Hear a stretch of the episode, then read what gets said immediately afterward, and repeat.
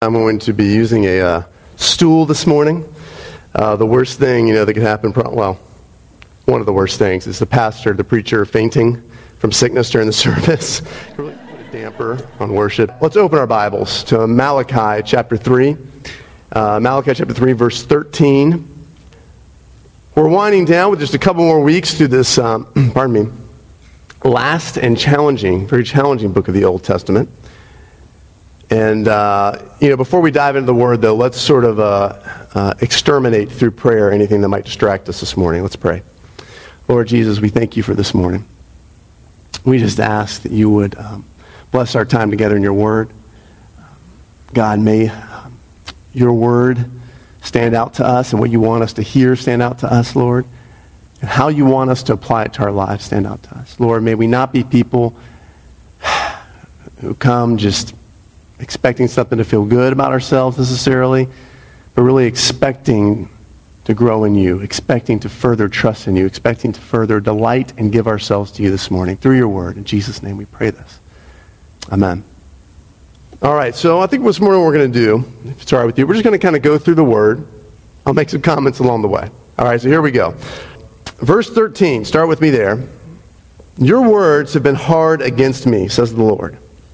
But you say, and this is again Judah speaking, How have we spoken against you? You have said this It is vain to serve God. What is the profit of our keeping his charge or of walking as in mourning before the Lord of hosts? And now we call the arrogant blessed. Evildoers not only prosper, but they put God to the test and escape. Okay, stop here. You know, it sounds like human liberation. Uh, perhaps you've lived it or you know someone who is living it. Perhaps you even uh, your spouse is living it at home right now. Uh, perhaps you're on the verge of it. There's a picture of a man or woman who has gone to church many years, perhaps even nobly served her. And then one day comes the realization why am I doing this? And why? What's the point of jumping through all these hoops? Such comment, uh, understandable. And I've been there before. It's typically, though, birthed out of two life situations. Either the person has participated in a church that has made a caricature of knowing Jesus and uh, really wants you for a live body, you know, to keep serving and keep the church going. You know, we wonder, man, you know, I don't feel really appreciated. I don't feel like what I do really matters. I don't feel like I'm needed here. Or, in such situation, the person just wants more time to sit at home in his pajamas, which does sound attractive, right? I mean, that sounds nice. Sitting at home in your PJs, enjoying your thing, sort of uh, achieving success no matter what, whatever your pursuit is, you know, asking God for help only when you need it, like Western Union style. It's going to wire me back when I need, and that's going to be it. These things are attractive because when you look at other people's lives, when you look at their lifestyles, it seems like that kind of lifestyle pays dividends. Doesn't? And in some cases, it literally pays dividends. Um, this year, stock market, uh, I know in the uh, United States stock market, boasts over 150 mutual funds that are designated as socially responsible, or socially responsible this means that investments are only made in companies that meet ethical standards. My favorite, I, looked through a list of these this week. My favorite was the New Covenant Fund, uh, which, looking into it, it there's a, a, portion of its management fees goes to support the Presbyterian Church of America, which got me thinking, what a great revenue stream. What I could do as a second job is I will begin recommending mutual funds for you guys, and a fee goes to Sunrise. What do you think? Anyone want to sign up? Nobody? Well, so there are these ethical funds, uh, socially responsible funds. Back in 2002, a different sort of fund kind of quietly emerged on the scene. It's called the Vice Fund. It claims that it favors, quote, products or services often considered socially irresponsible. Uh, these are investments made by various managers and companies linked to alcohol, tobacco, gambling, and my favorite, military contracts. All right, because now, now listen, this rests on this approach, the specific approach and niche here is that there are stocks that exploit the dark side of the human nature, especially during economic downturns. Because, as one guy said, this is a former manager of the Vice Fund, he expands on this. He says, Bad habits don't change, even through bad economic times. People still indulge in vices regardless of what happens in the stock market smoking, drinking, gambling. And of course, there's financial profit in war. Which kind of makes sense, right? You know, things are bad, people still drink, they still smoke, they still gamble. In fact, sometimes even more so. By the way, I was, as, I was reading, as I was reading the Yahoo Finance profile of the Vice Fund, a couple of the headlines read, um, I just thought this was funny. Jack Daniels does indeed please. And it was one of the headlines, as well as obesity epidemic carries opportunities. All right, so this is sort of the thing that it exploits. That's very sad, isn't it?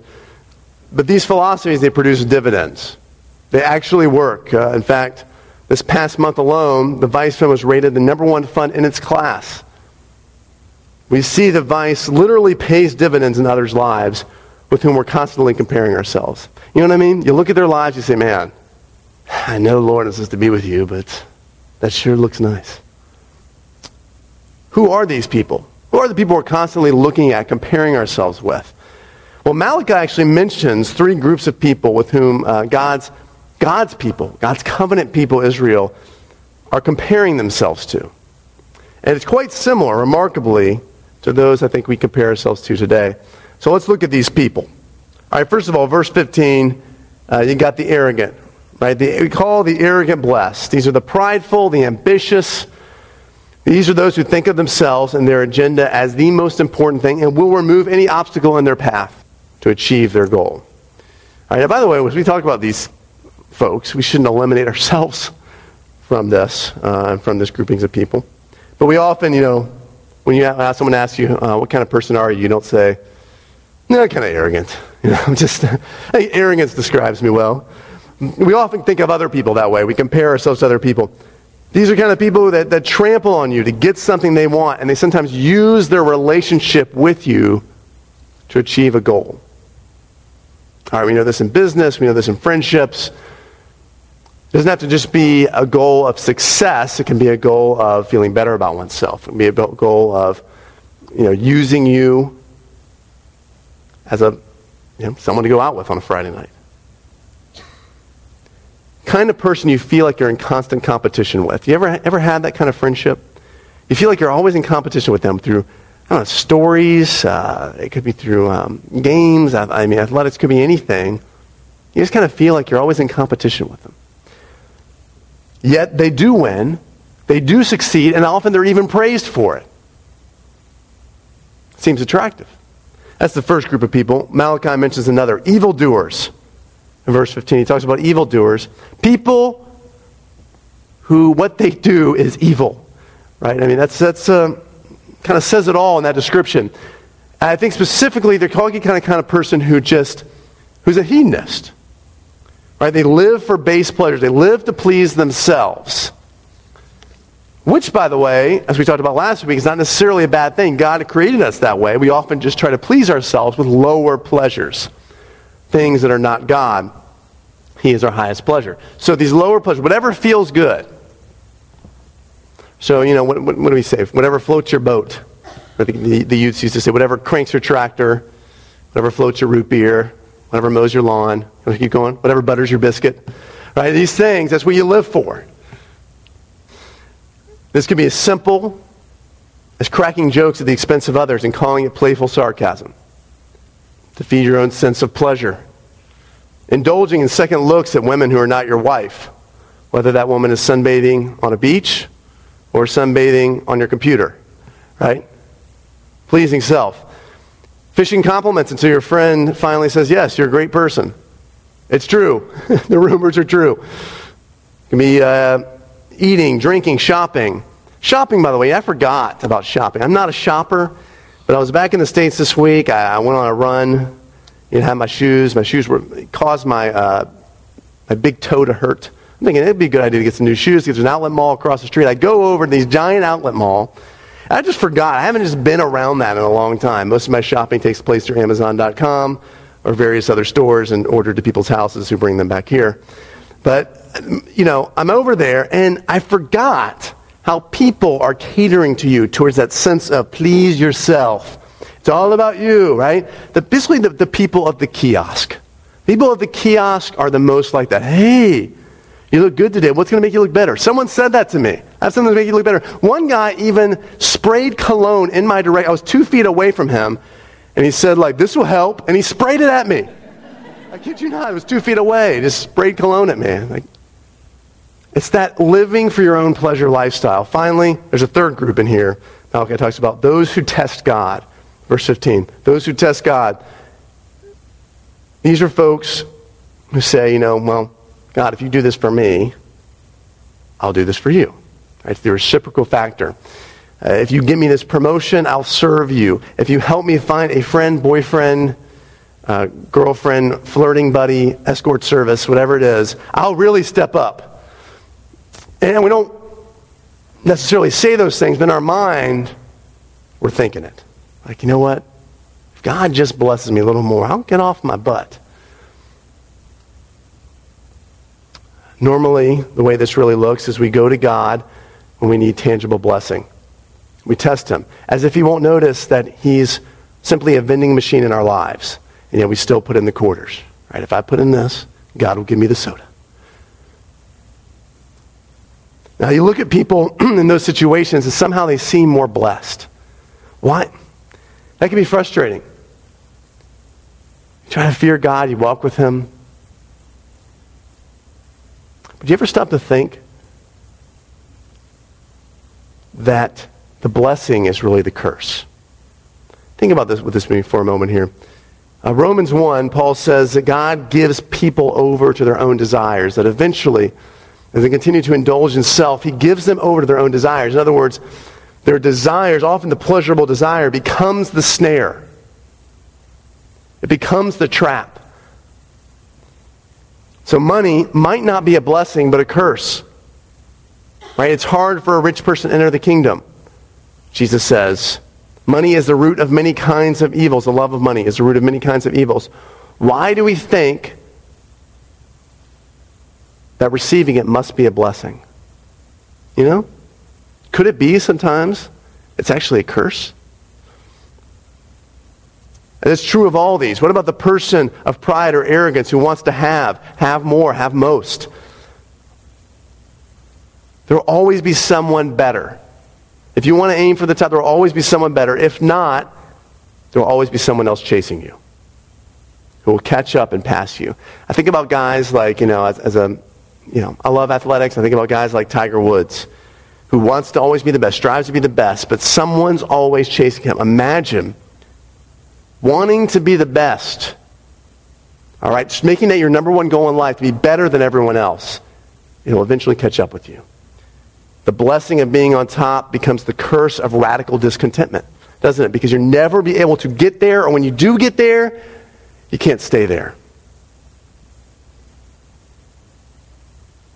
What about the evildoer? who does things only to serve his base pleasures. Those things grow dull. They become the curse because they grow dull. You, so you indulge in more things, and, and that grows dull. So you indulge in something that's a little bit further, and that grows dull. The two best examples of this, the more obvious examples of this that you might think of, are uh, addictive substances and pornography.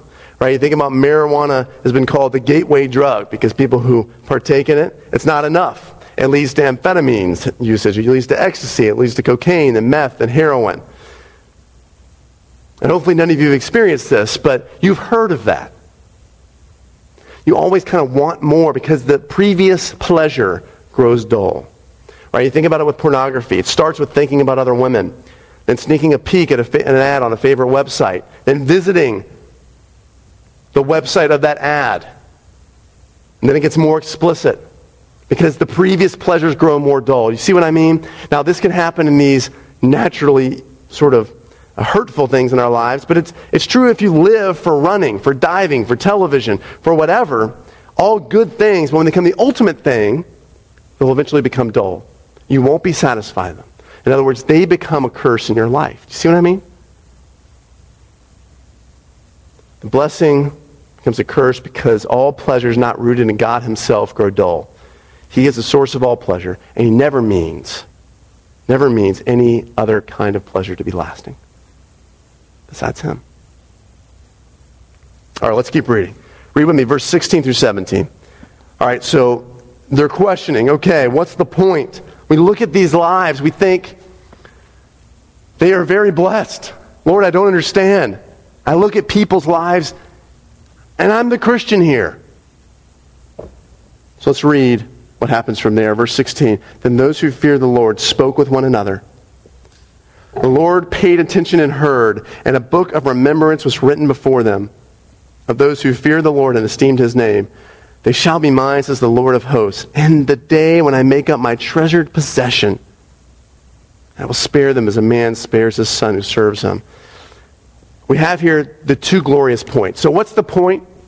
When we grow tired and weary, what's the point of loving and serving God? I'm going to start with, there's two of points here. I'm going to start with the latter, verse 17, where God says, They shall be mine that day when I make up my treasure possession. I was thinking about this this week. And it was an honest question. And it's a, it's a question of depth. Is it better to belong or to be free? Is it better to belong to someone or to be free in life? Think about this for a minute. This question is not theoretical, nor do you, you figure it out one time and it goes away for the rest of your life. In fact, it wasn't theoretical for me this week when I was without my family. Uh, I was at a church plant, sort of a new church conference in Orlando, Florida. It was a wonderful time just of, uh, you know, personal growth in terms of being a follower of Jesus, and, and I think it was wonderful in terms of learn, learning a lot for our church. But when I'm not with Katie and the boys, can I be honest about this here? When I'm the boys, there's certain advantages centered around freedom. I know some of you guys who go on trips more frequently, you know, you understand this. All right, making beds, tucking in my shirts, you know, proper eating habits are optional. right on your own, they're optional. All right, I don't need to worry about them. The uh, you know the condition with which I leave, the sink, the toilet, the bath, you know, those are my choice. All right, I can do whatever thanks to the Clarion Inn. I appreciate you guys. All right, so you know, there's freedoms that you have. Uh, freedom of food, which for me means the gluten love the gluten. If you know my family, they're, they're all allergic or even have a disease connected with eating wheat and gluten. But I had pastas, breads. Uh, I had, you know, when there wasn't gluten, I would order a side of gluten. There's a certain sense of just, you can kind of do what you want. And being married and having kids, normally my life is not that way, if I'm honest. Let me be honest with you guys, right? I, I, I enjoy the first couple of days of freedom. There's a reason that Paul says, and uh, uh, as a minister, it's actually preferable if you're able to remain single. Your interests aren't divided. Your passions aren't divided. You have one singular passion in God. You're not thinking about your wife and kids. He said, that's actually an advantage. Now, is that what I want? Is that what I really want? No. But I don't say no easily. I don't want to lie to you. I want to be real honest. It's a hard question, but ultimately, no. Because after those first two days, I miss Katie's nearness. You know, I miss the boys jumping on me and making a, you know, cacophony of noise everywhere I go and, and, you know, blooding my nose and whatever they do, they just hurt me. But I miss that. All right? Uh, you know, and yes, because I belong to them. And now, yes, there's the picking up of toys that goes along with that. There's the laundry, the dishes, the reading of countless stories at bedtime that all sound the same. Just as with God, belonging to Him, sometimes you get tired of fellowshipping with God's people. Service to Him sometimes grows mundane. But to belong to something bigger, some, someone's bigger and ultimately someone bigger, far more precious. So, in a nutshell, this morning, if you forget everything else I've sort of said in my monotone voice this morning, in a nutshell, the sermon to belong is better than to be free. To be that treasured possession of God, God's. To belong to Him as a son, to be His is better than to be free. And I don't mean, by the way, free the way Scripture means it, which is free from sin, free from bondage, free from this disease that wreaks havoc in our life. I mean free the way most people think of it. How do most people think of free? They think of it in terms of, uh, of a being capable of this complete autonomous freedom. Right? That at any time they are the sort of of their own ship, the master of their own destiny. That's the way most people think of free. I can make any choice I want at any time. But Scripture says that kind of freedom is an illusion. We know it from experience. I'll talk about that as well. But that kind of freedom, I can do whatever I want whenever I want. It's not real freedom. We've looked at this before. If you remember last year, we went through um, big words from living, 10 words from the book of Romans. That Paul, the Apostle Paul explains you have two choices. You can be a slave to sin or a slave to righteousness. Read this with me if you would. This is from uh, Romans chapter 6, verse 16 through 18. Do you not know that if you present yourselves to anyone as obedient slaves, you're slaves to the one whom you obey, either of sin which leads to death or of obedience which leads to righteousness? But thanks be to God that you were once slaves of sin, have become obedient from the heart, the standard of teaching which you, to which you were committed. And having been set free from sin, you become slaves of righteousness. He goes on to say, when you were slaves of sin, you were free in regard to righteousness. And righteousness was a part of your life. But what fruit were you getting at that time from the things which you are now ashamed? The end of those things is death. But now that you have been set free from sin and become slaves of God, the fruit you get leads to sanctification, in other words, becoming more like Jesus, and to its end, eternal life. In other words, he's saying, look, you have this choice, but one choice leads ultimately to death. And not just eternal death, but death in this life. Like we talked about, the things that never satisfy, the pleasures that grow dull, right? The aiming to exalt self, pride, the arrogance, the I want to be number one, leads to death because you can't ever get there. And when you do, someone knocks you off your perch. These things lead to death even in this life. The slave to God. Oh, there's great fruit in that. But we also know this from experience. Think about it. Uh, for the person of pride or arrogance, who chooses the pursuit of being number one? For the person who lives for self, for the person who tests God, who chooses that lifestyle? I would, I would argue choice is certainly involved. But are such choices completely free? I can stop whenever I want. No, I enjoy doing this. I can stop whenever I want. So why can't many people stop? Why can't a person who lives for themselves not stop living for themselves? Why can't a person who would trample over people to get to the top not stop and think and consider, you know, not having to be number one? And why do we get angry when others threaten that goal in our lives?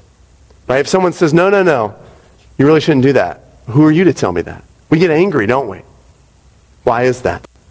Is it because you enjoy these things so much? Or is it because they own you? So, point number one to belong is better than be free. To belong to God, in fact, is the truest freedom we can know. All right, read with me in verse 16. The other point. What's the point of this? Verse 16 says, Those who feared the Lord spoke with one another, and the Lord paid attention and heard. Now, first of all, this next group of people get together. There's, a, there's another group of people, these God-fears, and they come to a conclusion. Every translation portrays Malachi as describing this all the way through verse 16. Right? He's describing the situation. More likely, you see this in the NIV. I don't want to get too complicated. It's something called a copulative. It introduces what they get together to talk about. So more, really in the Hebrew, probably more reads like this. The, all right. Those who feared the Lord spoke with one another. And then those God fears are speaking here. God has paid attention and heard. He has wrote a book of remembrance that concretely lists people. Does that make sense? So it's really, they're getting together and they're remembering the truth about who God is. We have these examples in Scripture, even in the Old Testament, of these books that are written, these sort of eternal books, which we're told later is the book of life. They're reminding themselves of this truth. And this conclusion is critical for all who are asking the question, what's the point? What's the point of me serving? What's the point of going on in this thing called the Christian life? You can imagine not just the prideful, the evildoers, the people who test God, but even the God-fearers wondering, you know, we believe God is righteous and just. All right? We just haven't seen those things materialize. We haven't seen righteousness and justice break out in our community of people who love God. Where is it? Throughout the Old Testament, God's righteousness, his justice, is veiled. You know what I mean by that? Veiled? You can kind of see it, but not fully see it. If you read the Old Testament, you see this righteousness pop up. All right? And, and, and you see it um, in people, in righteous kings and, and judges, and, but it's always flawed righteousness. You see justice break out among God's people from the Lord, but it's never permanent, is it, in the Old Testament? If you read this, it's never permanent. It's sort of hazy. Imagine what it was like then. I mean, do you ever stop to imagine what it was like to try to understand the need for a rescuer in the Old Testament the, and who the Messiah would look like?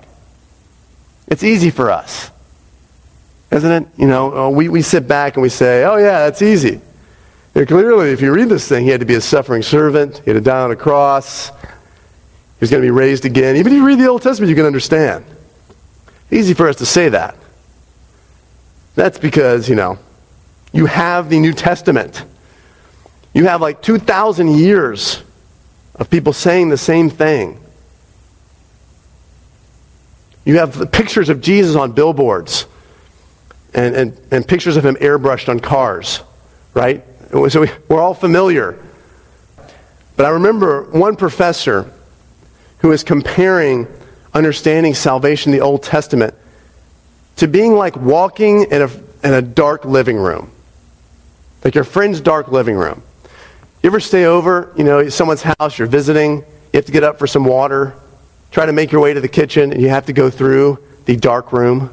The kind of situation, you're heading through the living room, you barely know uh, you kind of see, you kind of remember where things are. You see some shadows or outlines of the couch, but then, oh, there's the coffee table. Right? You ever had that feeling? It's like that in the Old Testament. And honestly, friends, it can seem like that now. We look around and we wonder, God, if you're righteous and you're just, I only see glimpses of it. It seems kind of hazy. But through Jesus, righteousness and justice are objective facts. So when you wonder and you look around and you say, look, I'm not sure all this is worth it. It doesn't seem to reap any benefits. Where's righteousness? Where's justice? Through Christ, righteousness and justice are objective facts. Paul said this way in Philippians 3, verse 8. He says he wants to gain Christ and be found in him, not want having a righteousness of my own that comes from the law, but that which comes through faith in Christ, the righteousness from God that depends on faith. You see that? The righteousness is no longer something he can work for. It's no longer something he produces or people produce among themselves. It's a righteousness that's only given by having faith in Christ. You get Christ's righteousness, his perfect life. So when Christ or God the Father looks at you, he sees the righteousness of Christ.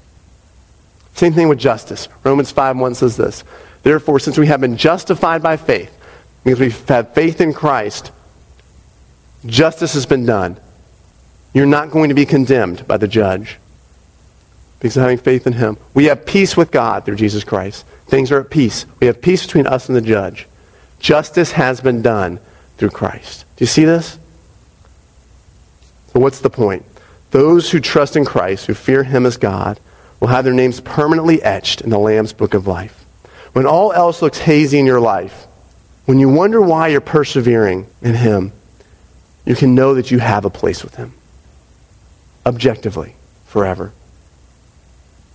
You can know, as it says in verse 18, you will see the distinction between the righteous and the wicked, between one who serves God and one who does not serve Him, not because of your own righteousness, because of the righteousness of Christ, having faith in Him.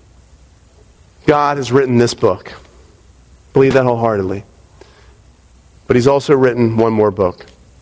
He's writing one more book. It's more of a scrapbook with all his kids in it. This book of life. What will be said of you?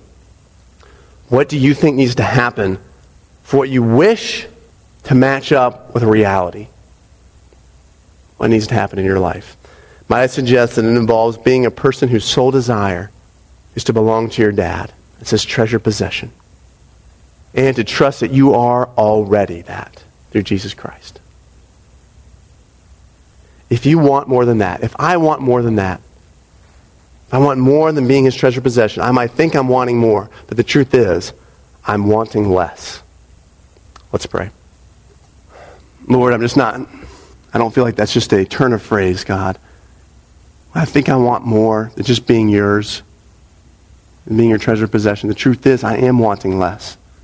I'm settling on lesser desires in my life, lesser pleasures, things that will eventually grow dull if I settle my heart on being number one, I'll eventually grow discontent. And Lord, if I test you, if I test you ultimately, I'll fail. Not you'll fail, but I'll fail, Lord. Because I won't understand the great satisfaction of just belonging to you as your treasure possession. I love that question because it's a good question that God's people ask we look around us, we see the evildoers, the arrogant blessed. So why continue to serve you? The reason is, Lord, you have written our names in a book forever. You have made us yours forever as your treasure possession. These are two glorious truths from your word this morning. May it motivate us when we compare our lives to others and just delight in being your treasured possession. In Jesus' name, amen.